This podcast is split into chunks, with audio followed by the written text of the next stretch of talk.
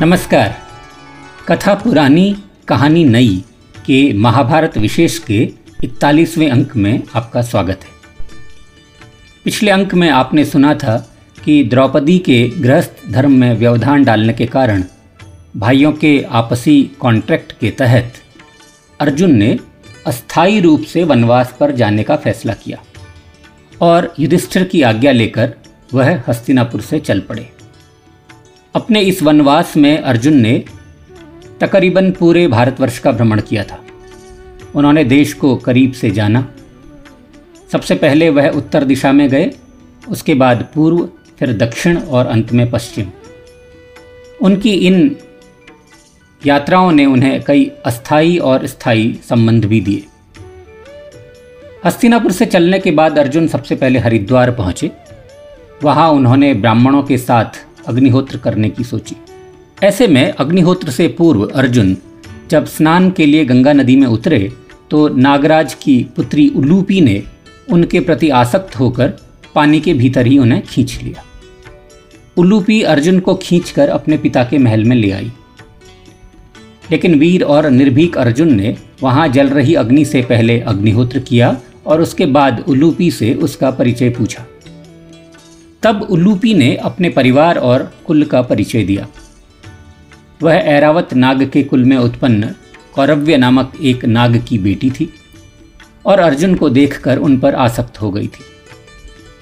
उल्लूपी ने अर्जुन से प्रार्थना की कि समुद्र गामिनी गंगा में अर्जुन के उतरते ही उन्हें देखकर उल्लूपी कामवश हो गई थी। उल्लूपी ने प्रार्थना की कि, हे वीर, मैंने आपके सिवाय किसी और को नहीं चाहा है। इसीलिए आप मुझे आत्मदान देकर आनंदित कीजिए। अब अर्जुन ने अपनी दुविधा उसके सामने रखी। उन्होंने कहा कि द्रौपदी से दूर रहने का समय सैद्धांतिक रूप से मुझे ब्रह्मचर्य में बिताना चाहिए। अतः तुमसे मैं कैसे मिलन कर सकता हूँ? चूँकि दुविधा या द्वैध अर्जुन के कोमल स्वभाव का एक अंग रहा है तो अर्जुन ने लगे हाथ यह भी जोड़ दिया कि, हे जलचारिणी मैं तुम्हारा भी प्रिय करना चाहता हूँ। जो तुम्हारे मन की बात है, वह भी मैं करना चाहता हूँ। इसलिए तुम ही कोई ऐसा उपाय ढूंढो कि न तो मुझे झूठ का दोष लगे और साथ ही तुम्हारा प्रिय भी हो जाए और धर्म को भी हानि न पहुँचे। तब जैसा कि प्रायः होता है, शहरों के पोथापंथी अक्सर ग्रामीणों की सहज बुद्धि के सामने परास्त हो ही जाते हैं। तो उलूपी ने भी अर्जुन को समझा दिया।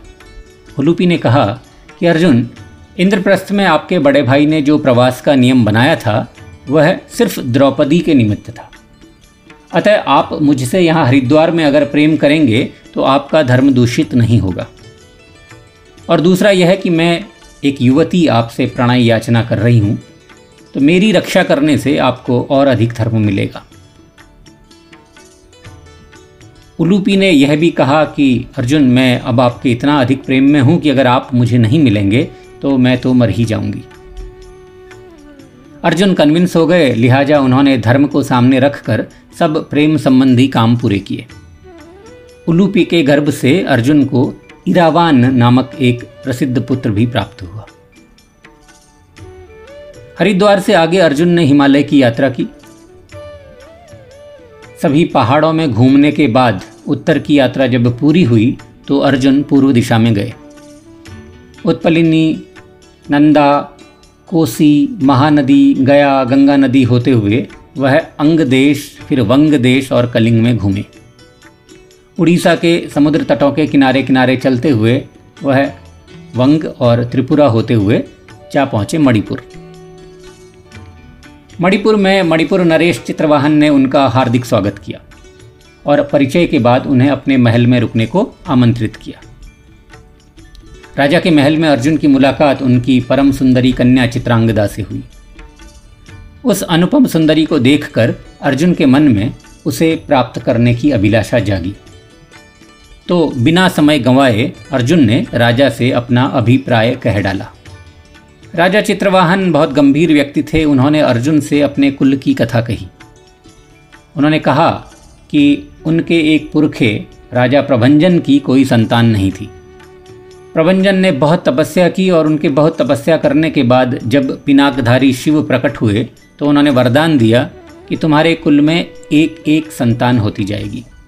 मतलब कि सिर्फ़ एक ही संतान होगी। चित्रवाहन ने अर्जुन से कहा कि किस्मत की बात यह है कि अब तक जो एक ही संतान होती थी, वह पुत्र ही होता था। तो पिता के बाद वह ही राजा बन जाता था। लेकिन मेरे साथ ऐसा नहीं हुआ। चित्रवाहन को उन्होंने कहा कि मुझे बेटी प्राप्त हुई। इसीलिए मैंने चित्रांगदा को बेटा समझकर ही पाला है और मैं उसे अपने बाद मणिपुर का राजा बनाना चाहता हूँ। तो राजा चित्रवाहन ने अर्जुन से शर्त रखी कि या तो आप घर जमाई बन जाइए, या चित्रांगदा के गर्भ से पुत्र उत्पन्न होने तक आप यहीं बने रहें। उन्होंने यह भी कहा कि देखिए, चित्रांगदा और उसका पुत्र कभी मणिपुर नहीं छोड़ेंगे। क्योंकि चित्रांगदा के बाद उसका पुत्र ही मणिपुर का शासक बनेगा। अर्जुन ने इस शर्त को मान लिया और तीन बरस वह मणिपुर में रहे। चित्रांगदा के गर्भ से अर्जुन का जो पुत्र उत्पन्न हुआ, उसका नाम रखा गया बब्रुवाहन उत्तर पूर्व से मणिपुर से वापस लौटकर अर्जुन ने दक्षिण भारत की ओर यात्रा आरंभ की। दक्षिण के पाँच प्रसिद्ध तीर्थ अगस्त्य तीर्थ, सौभद्र तीर्थ पौलोम तीर्थ, कारंदम तीर्थ और भारद्वाज तीर्थ। ये पाँचों तीर्थ उन दिनों निर्जन रहते थे और लोग वहाँ जाने से डरते थे। तो अर्जुन ने जब वहाँ जाने का मन बनाया तो लोगों ने उन्हें काफ़ी मना किया। लेकिन अर्जुन नहीं माने और उन तीर्थों का दर्शन करने के लिए गए। कथा यह है कि जब वह सौभद्र तीर्थ में जल में स्नान करने के लिए उतरे तो सहसा एक महान ग्राह ने अर्जुन का पैर पकड़कर खींचना शुरू कर दिया। अर्जुन ने अपने पूरे बल का प्रयोग करते हुए ग्राह के साथ साथ स्वयं को भी भूमि पर वापस खींच लिया। और जब ग्राह भूमि पर पहुँचा तो वह एक परम सुंदरी में बदल गया। उस सुंदरी का नाम था वर्गा। फिर वर्गा ने अर्जुन को अपनी कहानी सुनाई। उसने कहा कि मैं और मेरी चार सखियाँ एक ब्राह्मण के श्राप से ग्राह बन गई थी। तो शर्त यही थी कि जब कोई वीर तुम्हें वापस भूमि पर खींच लाएगा तो तुम अपने पूर्व रूप में वापस आ जाओगी। उसने अर्जुन से प्रार्थना की कि वह उसकी बाकी बची हुई चार सखियों का भी उद्धार करे। तो अर्जुन बाकी बचे चारों तीर्थों में गए और वहाँ जाकर उन्होंने वर्गा की सहेलियों का भी उद्धार किया। कहते हैं, अर्जुन के द्वारा हुए इस उद्धार के बाद वह पाँचों तीर्थ, नारी तीर्थ के रूप में विख्यात हुए। और यह पाँचों तीर्थ पुरुषों को भी पवित्र करने वाले तीर्थों के रूप में जाने जाते हैं। इस कथा की अपने अपने तरीके से व्याख्या की जाती है। महाभारत की कथाएँ जो संस्कृत में हैं, वह अक्सर पुरुष प्रधान समाज और पुरुष पूर्वाग्रहों और आग्रहों को प्रदर्शित करती रहती हैं। लेकिन अगर हम महाभारत की वह सब कथाएँ जो लोक कथाओं में हैं, उनको देखें तो वहाँ नारी का प्रभाव बहुत स्पष्ट दृष्टिगोचर होता है। दक्षिण से समुद्र के किनारे किनारे चलते हुए अर्जुन पश्चिम पहुँचे और जा पहुँचे गुजरात। प्रभास क्षेत्र में उनकी श्री कृष्ण से मुलाकात हुई। श्री कृष्ण उन्हें बहुत प्रेम के साथ अपने साथ द्वारका ले आए और उधर द्वारका के महल में जब अर्जुन ने श्री कृष्ण और बलराम की बहन सुभद्रा को देखा तो अर्जुन सुभद्रा के रूप और गुणों पर मोहित हो गए। श्री कृष्ण ने अर्जुन की इस मनोदशा को भांप लिया और अर्जुन से कहा कि अगर तुम्हारा विचार सुभद्रा से विवाह का है तो मुझे स्पष्ट बताओ। और तब मैं अपने पिता से इस बारे में बात करूँगा। अर्जुन के हाँ कहने पर कृष्ण ने उसे समझाया कि पार्थ, क्षत्रियों के लिए स्वयंवर विवाह का एक प्रकार होता है, लेकिन स्वयंवर का परिणाम क्या होगा, यह अनिश्चित ही रहता है। और क्या पता बालिका किसका वर्ण कर ले कोई और योग्य पुरुष अगर उसे जच जाए और उसके गले में वह वरमाला डाल दे तो सब कुछ धरा का धरा रह जाता है। इसीलिए कृष्ण ने अर्जुन को कहा कि शूरवीरों के लिए बलपूर्वक कन्या का हरण भी विवाह का उत्तम हेतु कहा गया है। श्री कृष्ण ने बहुत स्पष्ट शब्दों में अर्जुन से कहा कि तुम मेरी बहन को बलपूर्वक हर ले जाओ। अर्जुन बलपूर्वक हरने के इस सुझाव को सुनकर बहुत हैरान हुए। उनका मन नहीं मान रहा था तो उन्होंने तुरंत अपना एक दूत, अपने बड़े भैया युधिष्ठिर के पास उनकी सहमति के लिए भेजा। जब युधिष्ठिर को पता चला कि कृष्ण की इसमें सम्मति है तो उन्होंने भी बलपूर्वक सुभद्रा के हरण के लिए अपनी सहमति दे दी। इसके कुछ दिनों बाद रैवतक पर्वत पर वृष्णि और अंधक वंश के लोगों का बड़ा भारी उत्सव हुआ। कृष्ण और अर्जुन ने योजना बनाई कि जब सुभद्रा मेले में शामिल होने के लिए रैवतक पर्वत पर जाएगी तो वहाँ से अर्जुन उनका अपहरण कर लेगा। तो जब सुभद्रा रैवतक पर्वत की परिक्रमा और पूजा करके द्वारका की ओर वापस लौट रही थीं तो अर्जुन ने उन्हें बलपूर्वक अपने रथ पर बिठा लिया और तेज़ी से रथ को इंद्रप्रस्थ की ओर दौड़ा दिया। सुभद्रा के अपहरण की खबर जब द्वारका में पहुँची तो पूरी द्वारका में भूचाल आ गया। बलराम को तो बहुत अधिक क्रोध आया।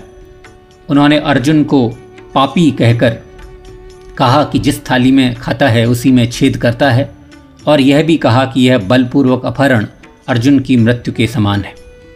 मैं इस पाप के लिए अकेला ही वसुंधरा को कुरुवंशियों से विहीन कर दूँगा। सारे वंश वाले लोग, वृष्णि और अंधक वंशी द्वारका निवासी, इस मामले में बलराम के साथ थे। लेकिन कृष्ण कुछ भी नहीं बोले। तब श्री कृष्ण को चुप देखकर हैरान हुए बलराम ने पूछा कि, कान्हा, तुम क्यों चुपचाप बैठे हो? क्या तुम्हारा खून नहीं खोल रहा है कि तुम्हारी बहन का अपहरण करके वह अर्जुन भाग गया है? तब श्री कृष्ण ने कहा कि भैया, मेरे विचार से अर्जुन ने हमारे कुल का अपमान नहीं किया है।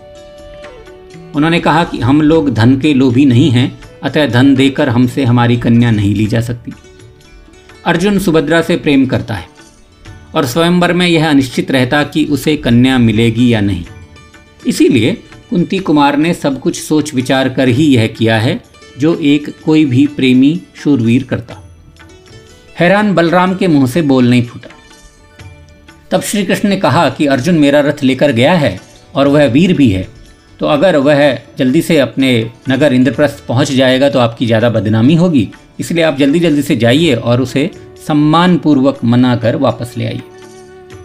तब वृष्णिवंशी वीर अर्जुन के पीछे गए और उन्हें सम्मान के साथ वापस ले आए। और द्वारका में अर्जुन का विधिवत सुभद्रा से विवाह हुआ। द्वारका में रहते रहते जब अर्जुन को बहुत समय व्यतीत हो गया, तब वह इंद्रप्रस्थ वापस लौटे। उनके सब कारनामों की खबर द्रौपदी को लग गई थी।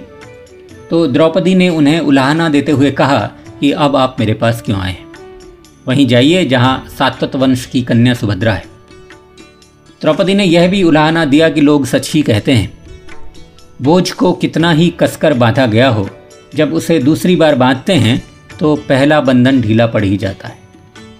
तब द्रौपदी को मनाने के लिए अर्जुन ने सुभद्रा से ग्वालिन का भेष बनाने के लिए कहा और उसे द्रौपदी के पास भेजा।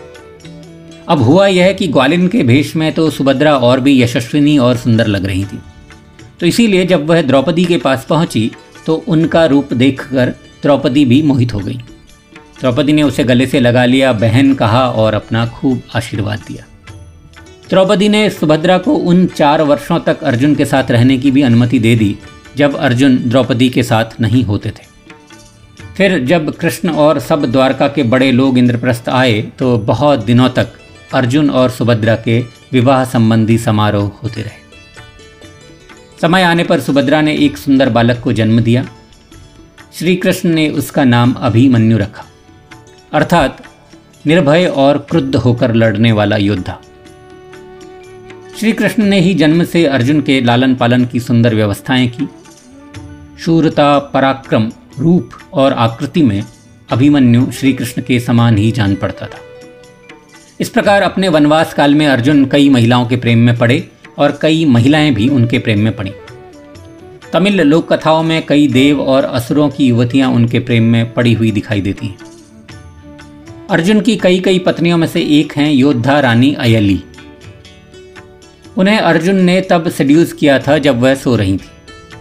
अर्जुन एक नाग का रूप धरकर उनके बिस्तर पर चले आए थे और उनसे प्रेम करने लगे थे। एक तमिल कथा के अनुसार अयली को मोहने के लिए अर्जुन और कृष्ण ने एक साथ योजना बनाई थी। अर्जुन जहाँ सर्प बने थे श्री कृष्ण बने सपेरे, ताकि अयली और अर्जुन का प्रेम परवान चढ़ सके।